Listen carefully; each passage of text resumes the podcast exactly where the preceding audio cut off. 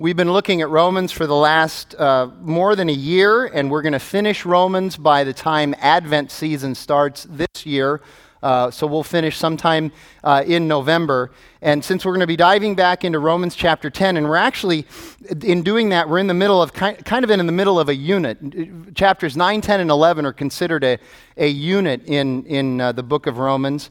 And so we're diving back in in the middle. So I want to kind of just bring us up to speed contextually so that we know where we are. Uh, one of the things I love about the letter that Paul writes to the church at Rome is the way he begins. Uh, he begins in the normal Mediterranean first century Greek letter writing style where he says, I am Paul and I'm writing to you. Uh, the problem is with this, this letter to the church in Rome is he gets out, I am Paul, an apostle called to be a servant of Christ, and then it takes him seven verses before he ever gets to the part where he says, And I'm writing to you, the saints that are in Rome. And the reason is because he is so excited and so determined to tell the church in Rome about the gospel, to preach the gospel to them, that, that, that verses 1b and 2 and 3 and 4 and 5 and 6 are, are him just preaching the gospel. He says, I'm Paul, and let me tell you about Jesus. It, it, he is just so excited about that. And it's not until verse 7 that he says, Oh, by the way, I'm writing to you who are in Rome. And so it's just filled with the gospel. Uh, some scholars call the letter that Paul writes to the church in Rome the gospel of Paul, that it's like the fifth gospel. And then he gets to verses 16 and 17 in chapter 1, and that's where his thesis statement is. That's, that's the heart of this letter, and it's, and it's what the rest of the letter unpacks. And this is what he says He says, For I am not ashamed of the gospel, for it is the power of God for salvation to everyone who believes, not just the Jew, but also the Greek. And it's interesting that, that in today's passage, we're looking at the first 13 verses of chapter 10. That last verse, chapter 13, also says the same thing that anyone who calls upon the name of the Lord, anybody who places their faith in Jesus, will be saved. Neither Jew nor Gentile, it doesn't matter who you are, what you are, what your identity is. You can be saved by calling on Jesus. And so, this is what he unpacks during this entire letter. And then you, you, see right away in verse 18 of chapter 1, all the way through most of chapter 3, right up until cha- uh, verse 20, what he does is there is he gives us the theology of man. The theology of human beings. And essentially, what he tells us uh, in those chapters is uh, man, human beings, we are sinful, we are moralistic, and we are religious.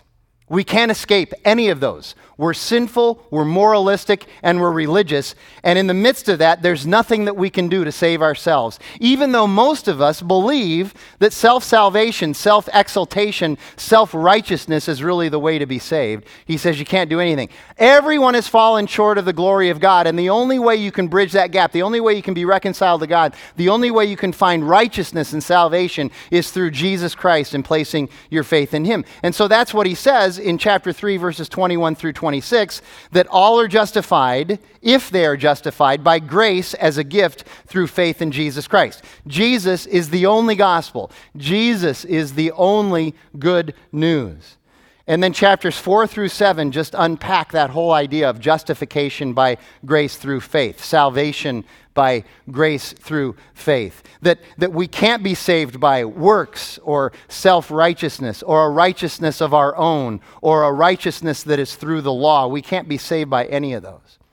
And then he gets to chapter 8, where he describes our identity as Christians for those of us who are in Christ.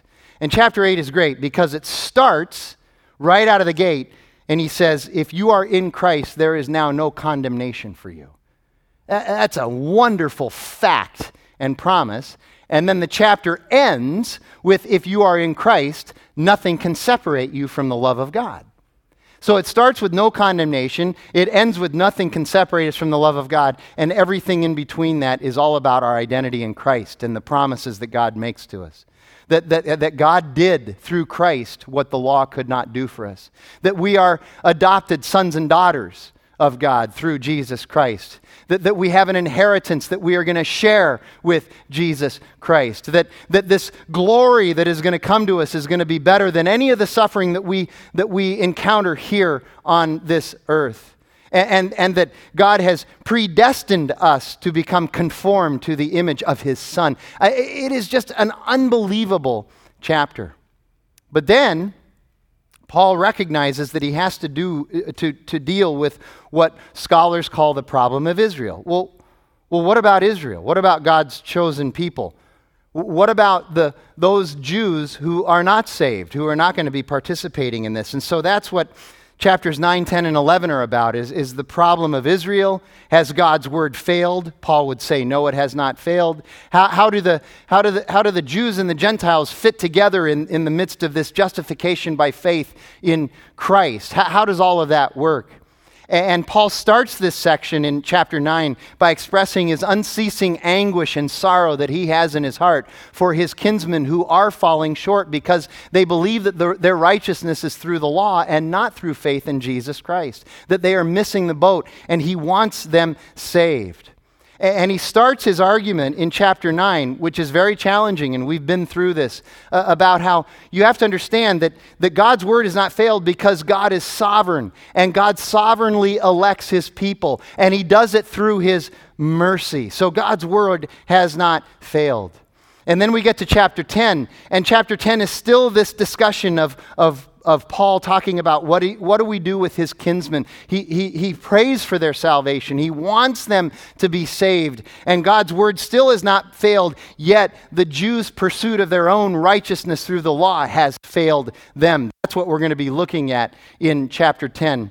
The other thing about chapter 10 that's interesting is that while we see uh, God's election taught, in chapter 9, in chapter 10, what we see is man's responsibility and man's fault for their sin taught in chapter 10. And this creates tension. Many of us look at chapter 9 and say, well, if God sovereignly elects us, how could I possibly be held responsible for my sin? But Paul says, no, no, no, you don't get to be off the hook that easily. I know, especially as Americans, we enjoy passing the buck and trying to blame other people for our shortfalls. Not Paul. Paul says in chapter 10 very clearly, you're the one with the problem. And even though God sovereignly elects, you still have a responsibility in the midst of this. Douglas Moo, who is um, uh, one of the great Romans commentators, uh, writes this about this tension. He says, Unconditional divine election and human responsibility stand side by side in Scripture, and neither cancel nor mitigate the other. And so today, our primary text is actually verses 5 through 13. Weeks ago, we already looked at verses 1 through 4. And so our primary text is verses 5 through 13. And the big idea for these nine verses would be this God's salvation plan has always been through Jesus, and belief in him is the only way. God's salvation plan has always been through Jesus, and belief in him is the only way. In other words, righteousness is based solely on faith in Jesus Christ. But in order to fully understand and appreciate verses 5 through 13, what Paul is saying there, we have to go back and get contextualized with verses 1 through 4. Because verses 5 through 13 is actually unpacking and explaining what he means in verse 4 that Christ is the end of, of the law for those who are now righteous. So we have to go back and look at verses 1 through 4. So let's start there. That's why we had David read uh, this, all 13 of these verses. So let's look again, starting in, in Romans 10, verses 1 through 4. Paul writes, Brothers, my heart's desire and prayer to God for them, for my kinsmen, for the Jews, is that they may, they may be saved. So again, Paul reiterates, it's like going back to the beginning of verse of chapter 9. He reiterates that his heart is with his kinsmen. He wants them to be saved. His desire, his prayer even. Even though God sovereignly elects, Paul is still in there praying for his brothers and sisters. He's saying, I want them to be saved. And, and, and let me just mention this. In these 13 verses here, those of you who have sort of an allergy to the word saved, I, I know that I know that in Christian culture, Many of us don't like that word saved. I, I, maybe it's because you've heard too many guys like me use it with, with too many syllables. You need to be saved. And it just, it just like, it's like, you know, it just grates on you or whatever. Saved is a biblical word. He uses it four times in these 13 verses. And he wants people to be saved. We need to be saved. And we're going to talk today about being saved. So, oh, so he says, It's my heart's desire and prayer that they be saved, for I bear them witness that they have a zeal for God, but not according to knowledge. For being ignorant of the righteousness of God and seeking to establish their own, they did not submit to God's righteousness. For Christ is the end of the law for righteousness to everyone who believes. So he starts verse 1 by reiterating his, his heart's desire that they may be saved, but then he line lists all the reasons why his brothers and sisters that are Jewish are missing the point and they're not being saved. And there's three of them. Starting with verse 2, here's the first one. They had a misplaced zeal. Their zeal was misplaced. Now, the Jews were very zealous. And we have not only Paul's testimony in Scripture that, that they were zealous, but we also have history's testimony. We know from history that last week, remember, we talked about the return from the exile. We know from history that when those Jews returned from exile, they were very zealous during those 400 years leading up to the birth of Christ. They were very zealous for God. They were very zealous for the law. They were as zealous as they ever had been. They were zealous in the face of the, uh, uh, uh of the, um, the, the Greek invasions. They were so desperately zealous. They were awesome in zeal, awesome in works, awesome in the law, but they still missed the mark. And the lesson for us today in that is really simple but needs to be said. Just because a person is zealous or sincere or real or authentic or has a, a, a great passion, that does not mean that they are justified. It doesn't mean that they're saved. It does not mean that they have things figured out. In fact, very often somebody's zeal or passion is actually a cover for the fact that they're very unsure of what they're talking about. Zealous people can still be lost people. It depends on what you're zealous for. Sincere people can actually be sincerely what? Wrong. Yeah. See, the problem is, is that our faith, our belief, our trust, our zeal, our passion, whatever you want to call it, is only as good as what you place it in. You can have zeal, you can have passion, but it must be correctly directed. If you, here you go. I, I, got a couple of sports illustrations today. Sorry about that for those of you that don't like them, but you'll get them, okay? If you zealously believe that the Miami Heat this year were going to win their third straight NBA title, it's not that your zeal and your belief and your faith in the Miami Heat was necessarily deficient, but it was the Miami Heat who were deficient. Those of you that are San Antonio Spurs fans, can I get an amen from you, okay? No, no, no, no. San Antonio was just better. Okay, I get all that. But nevertheless, it wasn't your zeal that was wrong. It was, it, it was misdirected, though, because the heat could not come through. If, if you place your faith in somebody to deliver something to you that you desperately need and they don't deliver it, it's not that your faith was necessarily deficient, but rather the person who was supposed to deliver that didn't come through for you, and that person was deficient. So when it comes to life and sin and redemption and restoration, Jesus is what is real. You do not have a misdirected faith or worldview or zeal if you've placed it in Jesus Christ. So your faith, your sincerity, your zeal in your ability to be a moral person, in your ability to keep a code or to, to, to pursue the law or to, to align yourself with the right cause or to do good works, all, all of that is actually empty because of what you're placing it in. It's not directed towards Christ. It's never going to deliver to you what you want it to deliver. Here's how we would say it sincerity never trumps the truth of Jesus Christ. There's no such thing as justification by zeal. And, and, by the way, this is being written by probably the most zealous person in the history of the world. Paul had zeal like you wouldn't believe. You can read about it in Scripture. Paul was so zealous for the law that he actually went out and killed Christians. That's how zealous he was, but he was wrong. He was wrong and misdirected and misguided in that zeal. Second of all, verse 3 tells us that the Jews sought a righteousness of their own. Now, I would argue that when you seek a, a, righteousness of your own, through whatever means it is, the law or a cause or moralism or whatever it is, that's just an, ex, an extension of really having zeal for yourself, of, of believing in yourself, of exalting yourself. And, and I would suggest that this has been a human problem since humans. It, it was a problem in the garden. It was the reason why uh, Adam and Eve fell in the first place, that they had a zeal for themselves. And really, it goes to, to this whole idea of we've talked a lot in the last few weeks about being stiff necked or being, uh, being stubborn. It, it's the person w- with the unredeemed mind who, who you, you, you share the gospel with them, the good news of Jesus Christ, divine grace. You don't have to do anything for this. And, and they respond by saying, Hey, listen, I know what's best for me, I can do it. I'm a good person. I'm what's best for me. No one is going to tell me what to do. Uh, Robert Mounce, another commentator, writes this Deeply ingrained in people's hostility to divine grace is proud and stubborn self reliance. A self reliance, and I love this line, a self reliance that would rather suffer loss than be denied the opportunity to boast in self. See, those, those people who find a righteousness of their own through whatever methodology it is, part of the reason they like that is because then they get to boast in themselves. And Paul constantly tells us you're not to boast in yourself, you are to boast in Christ. Christ is the way. And so they, they sought a righteousness of their own. They had a misplaced zeal. And then number three is in verse four. Like so many people, they missed Jesus and misunderstood the law. That's exactly what Paul is saying when he writes in verse four For Christ is the end of the law for righteousness to everyone who believes. That's what he means.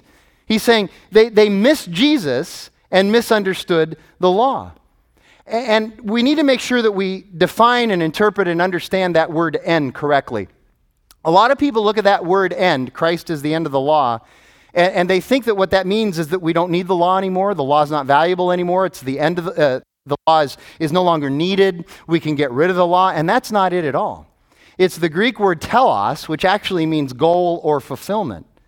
So what Paul is saying is, is, is Jesus is the fulfillment of the law. He's the perfect exemplar of the law. He is the one who actually made the goal of the law, which nobody else can do. So the law is still important, it's still needed, it's still valuable, but, Paul, but, but Jesus has fulfilled that law, and therefore righteousness comes through him. And then what happens in verses 5 through 13 is Paul unpacks exactly what he means in verse 4. Eh, verse 4 is like his thesis statement for the next nine verses. So let me read those verses and then we'll dive into those. Verse 5 For Moses writes about the righteousness that is based on the law, that the person who does the commandments shall live by them. But the righteousness based on faith says, Do not say in your heart, Who will ascend into heaven, that is to bring Christ down, or who will descend into the abyss, that is to bring Christ up from the dead? But what does it say? The word is near you, in your mouth and on your heart. That is the word of faith that we proclaim. Because if you confess with your mouth that Jesus is Lord and believe in your heart that God raised him from the dead, you will be saved. For with the heart one believes and is justified, and with the mouth one confesses and is saved. For scripture says, Everyone who believes in him will not be put to shame.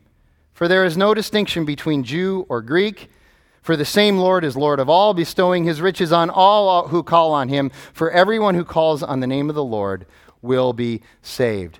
So you could kind of split this up into three sections, essentially. In verses 5 through 8, Paul is saying, here's how the Jews have misunderstood the law. And then verses 9, 10, and 11 is Paul, if you'll pardon the pun, Paul is saying this is the heart of the gospel. You must trust, you must believe, you must have faith in Jesus Christ. And then verses 12 and 13 are actually the target of the gospel. The target of the gospel is everyone. Everyone is invited for all who believe, anyone who believes.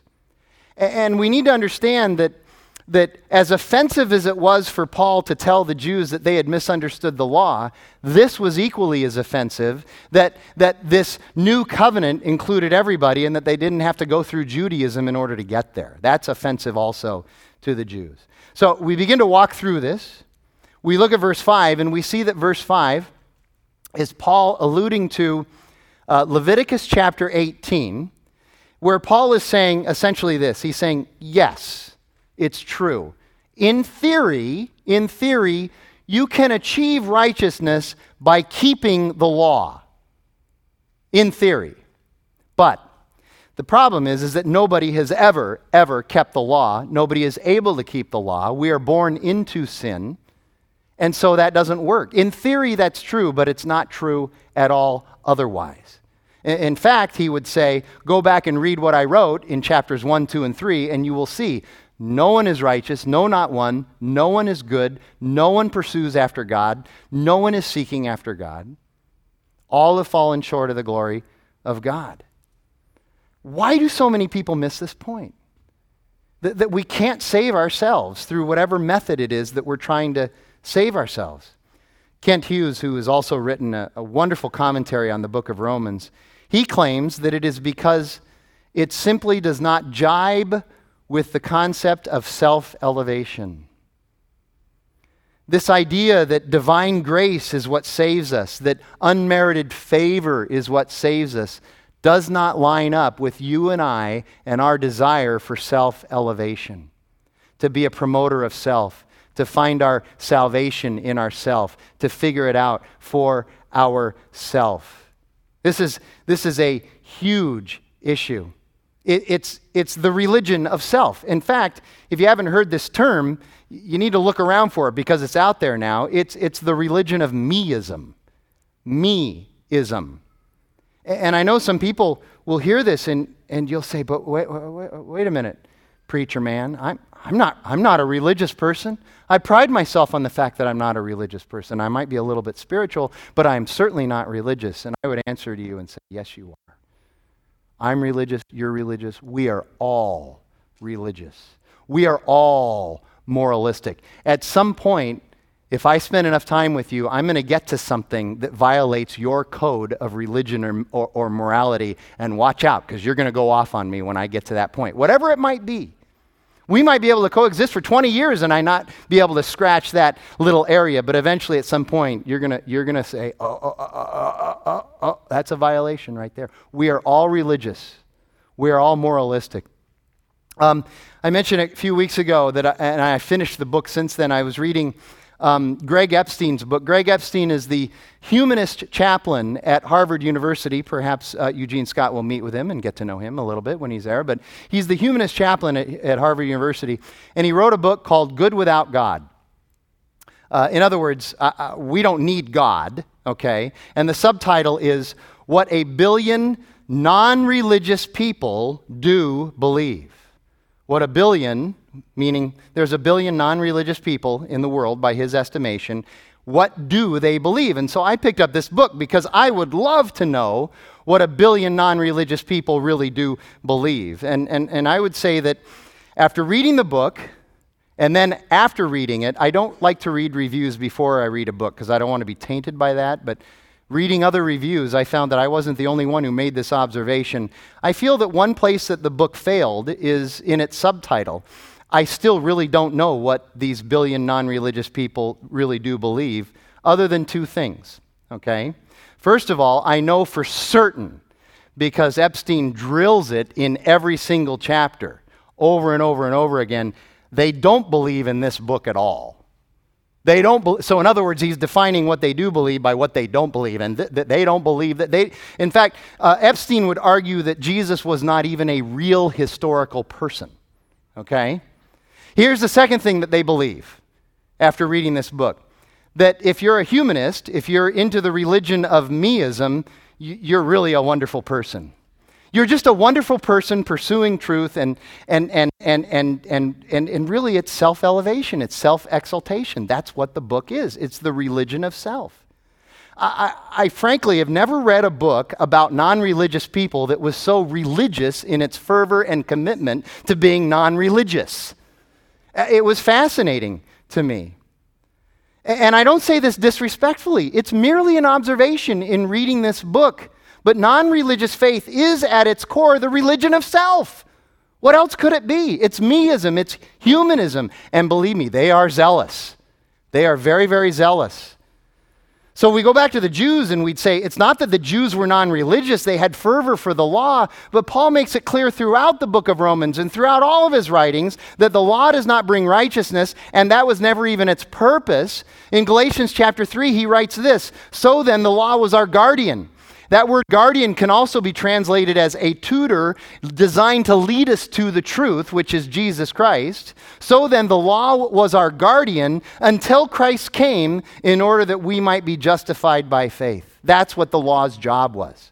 It was a guardian, it was a tutor to lead us to the truth. It wasn't necessarily the end in itself.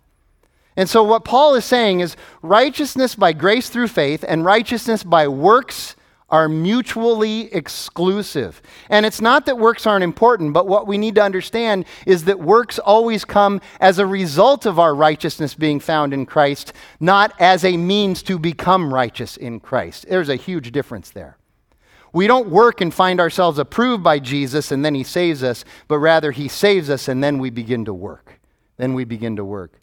And again, let me mention this about immorality. I, will stand here and declare more, uh, being moral is much better than being immoral. Can I get an amen on that? Okay? But it's never going to save you, it's never the goal. It might think, make things a little bit better for a while, but it's not the deep truth that we are truly looking for, which is only found in Jesus Christ. It won't save, moralism will never save you. And Paul here is concerned with salvation. He uses that word four times. Did I mention that? Verse 1, verse 9, verse 10, verse 12. He wants you saved. On May 11th, Sean Myers preached a great sermon about the kingdom of God from Matthew chapter 13. And in that, one of the things that he hit so well was how uh, the gospel is for all of life, and it's not just for salvation, but it's for sanctification, and it's how you and I are to live as Christians every day. The gospel doesn't just save you, it also sanctifies you. All of life is all for Jesus. But this passage here is keyed specifically on salvation, specifically on justification, specifically on knowing what that deep truth is that will reconcile you to God the Father through Jesus Christ. And so the question that must be asked by this passage of everybody who's here is Are you saved? Are you saved? If you want redemption, salvation, deliverance, security, fulfillment, whatever it is you want to call it. You can call it whatever you want. If that's what you want, Jesus is the only gospel, He's the only way. You need to place your faith in Him. And then verses 6 through 8 are, are a loose quote of Deuteronomy, an Old Testament law passage, chapter 30, verses 12 through 14, that Paul uses to make one very simple point. And here's the point exerted moral striving will never save you. Specifically, he says there's, there's no need to travel to, to, to heaven to bring the Messiah to earth because God has already sent him to earth. And there's no need to travel to the realm of the dead and, and bring the Messiah up because God has already raised Jesus from the dead. It's done. Place your faith in him. Verses 6 and 7 remind us that sincere seeking is not the key, a lot of people really think that's the key. I'm just, I'm just sincerely seeking, and that will bring me fulfillment. No, it doesn't. That's not the key. You need to receive the gift of grace by faith. That's the key. And then verse 8, he, he just pounds it, and it may be the most important part. He, he's explaining in verse 8, Paul is, that even in the Old Testament, the Jews had that message, that word right there. It was, it was near them, it was, it was part of their law, it was part of what they studied. It was Genesis 15. Abraham believed God, and God counted it to him as righteousness. It's right there. It's, he, he's saying the word, the message, the truth, guys. It's always been there. It's always been right there in front of you. And now it's nearer than ever. It's Jesus, y'all. That's what he's saying.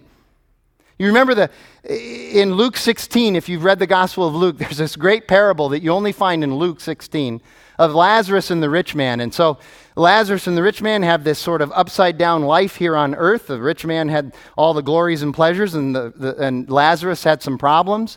But then when they died, Lazarus ended up in, in Abraham's bosom in heaven, and the rich man ended up in, in Hades, in hell, and there was a great chasm between the two. And so uh, the, the rich man says to God, Tell Lazarus to dip his, uh, to dip his hand in, in, in some cold water and touch my tongue to bring me some relief. And God says, No, nah, can't do that, can't breach the chasm.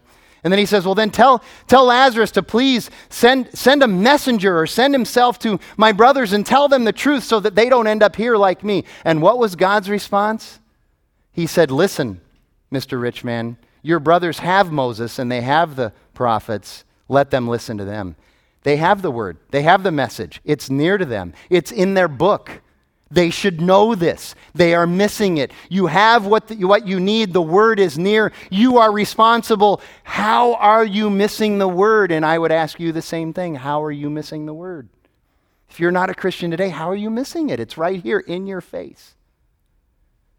And in verses 9 and 10, the heart of the gospel actually unpack verse 8. The gospel is attained by faith. In verse 9, Paul talks about the importance of confessing your faith by mouth, by, of, of speaking your faith out loud. I, have had a number of these conversations with people the last couple of weeks uh, leading up to this. Um, in our culture today, it seems very important that people tell uh, Christians and people of faith that, that we're to keep our, our faith and our declaration of Jesus out of the public sphere, that we're, we're to have. Our faith is a private matter and we're just to keep it to ourselves and we should just be quiet about it. You ever wonder why that's so important to them? Well, one reason is that research has actually shown, and I can show you the research, that if you never say anything out loud, it becomes less real. If we practice our faith in private, if we never talk about it, if we never do it in community, if we never tell others about it, it eventually falls away. The accoutrements of the faith begin to fall away. It, it becomes less real.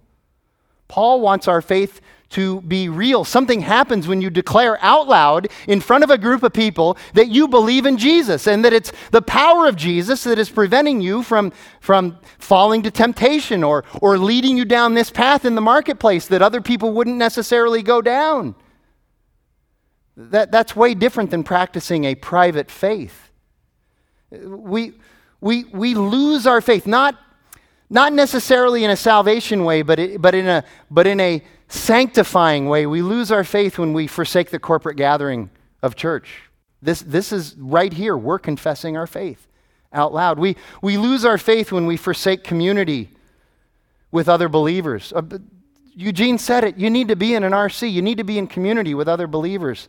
But not only that, we, we lose our faith when we quit praying and when we quit praying out loud.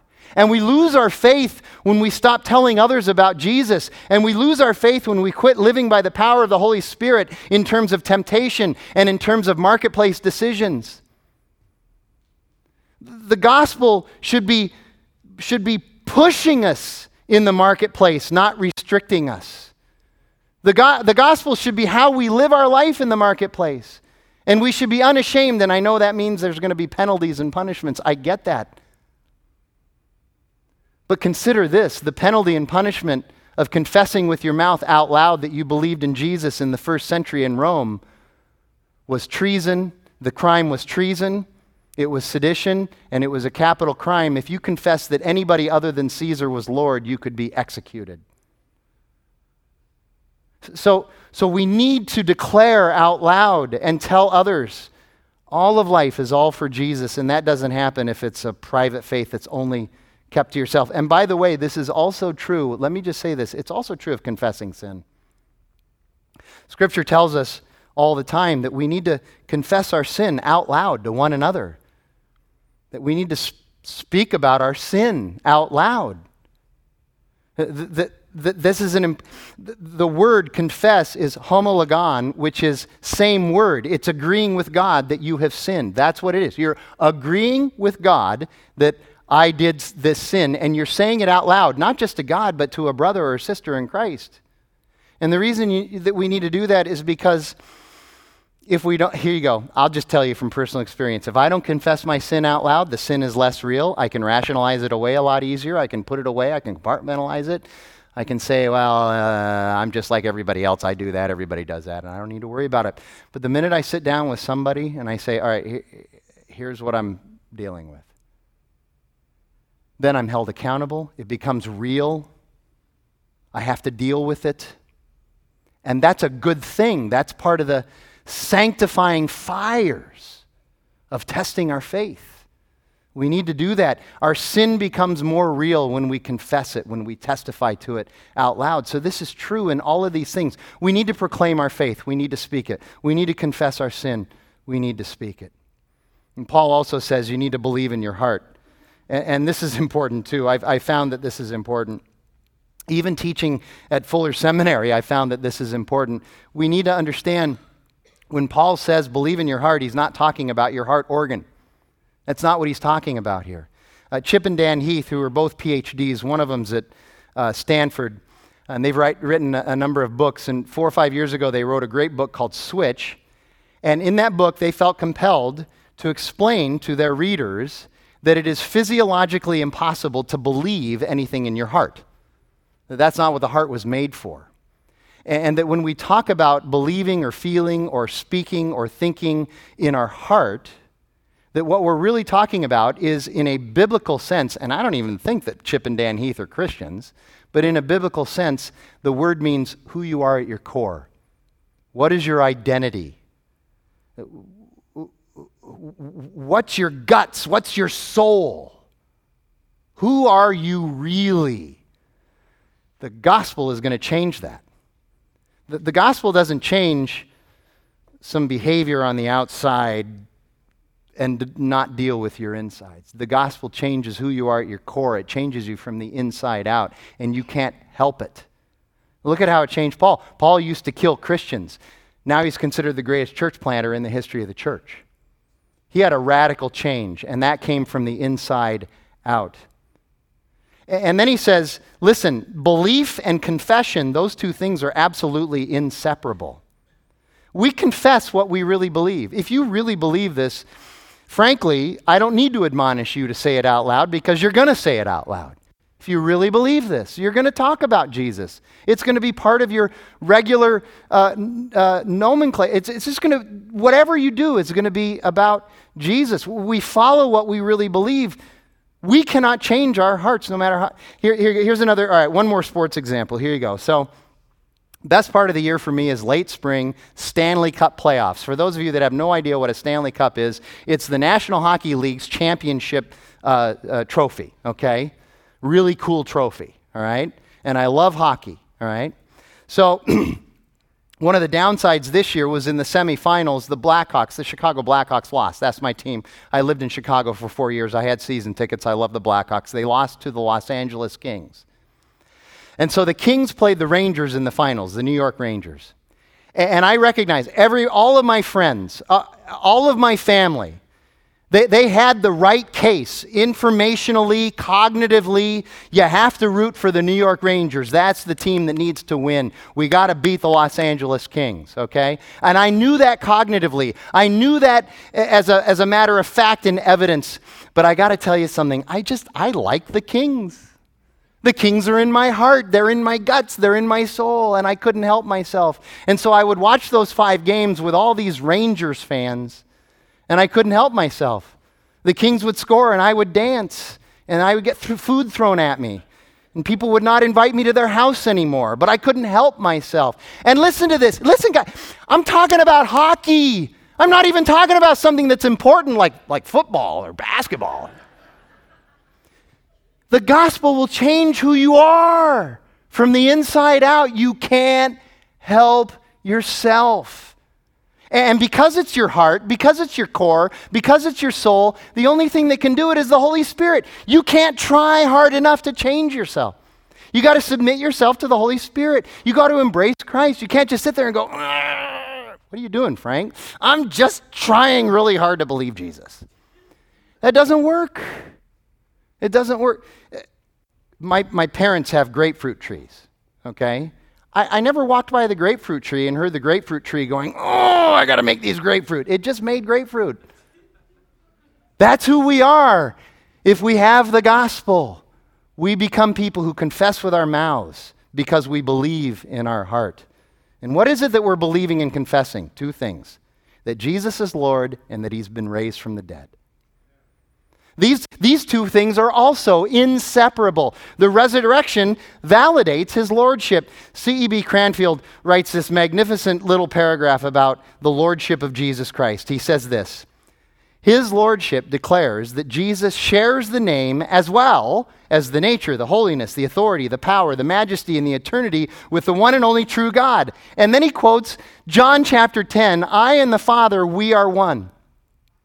I and the Father, we are one and the same. We are, we are the same essence. We are exactly the same. And if you doubt that Jesus was, was making a claim to divinity there, that he was saying, I am God, then explain to me why right after that the Jews picked up stones to kill Jesus because he had blasphemed. He made a claim that he is God. And this resurrection validates that claim. He is Lord. The resurrection also shows that we do not serve a dead Lord, he's alive. And then verse 11 is that, just quickly, that thing about shame. For the scripture says, everyone who believes in him will not be put to shame. All the commentators said this it's a juxtaposition. They all said essentially the same thing, and, and this is what it is.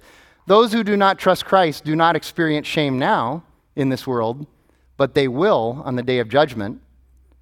But those who do trust Christ today we're going to experience some ridicule. We're going to experience exposure, scorn, disappointment, rejection, persecution, and shame in a fallen world because we've aligned ourselves with what the world would call the foolishness of Christ. But on that day of judgment, in God's presence, we will experience no shame. And then verses 12 and 13, the gospel target. Very simply, all are invited. All are invited. Not all are saved but all are most certainly invited. The word is near you.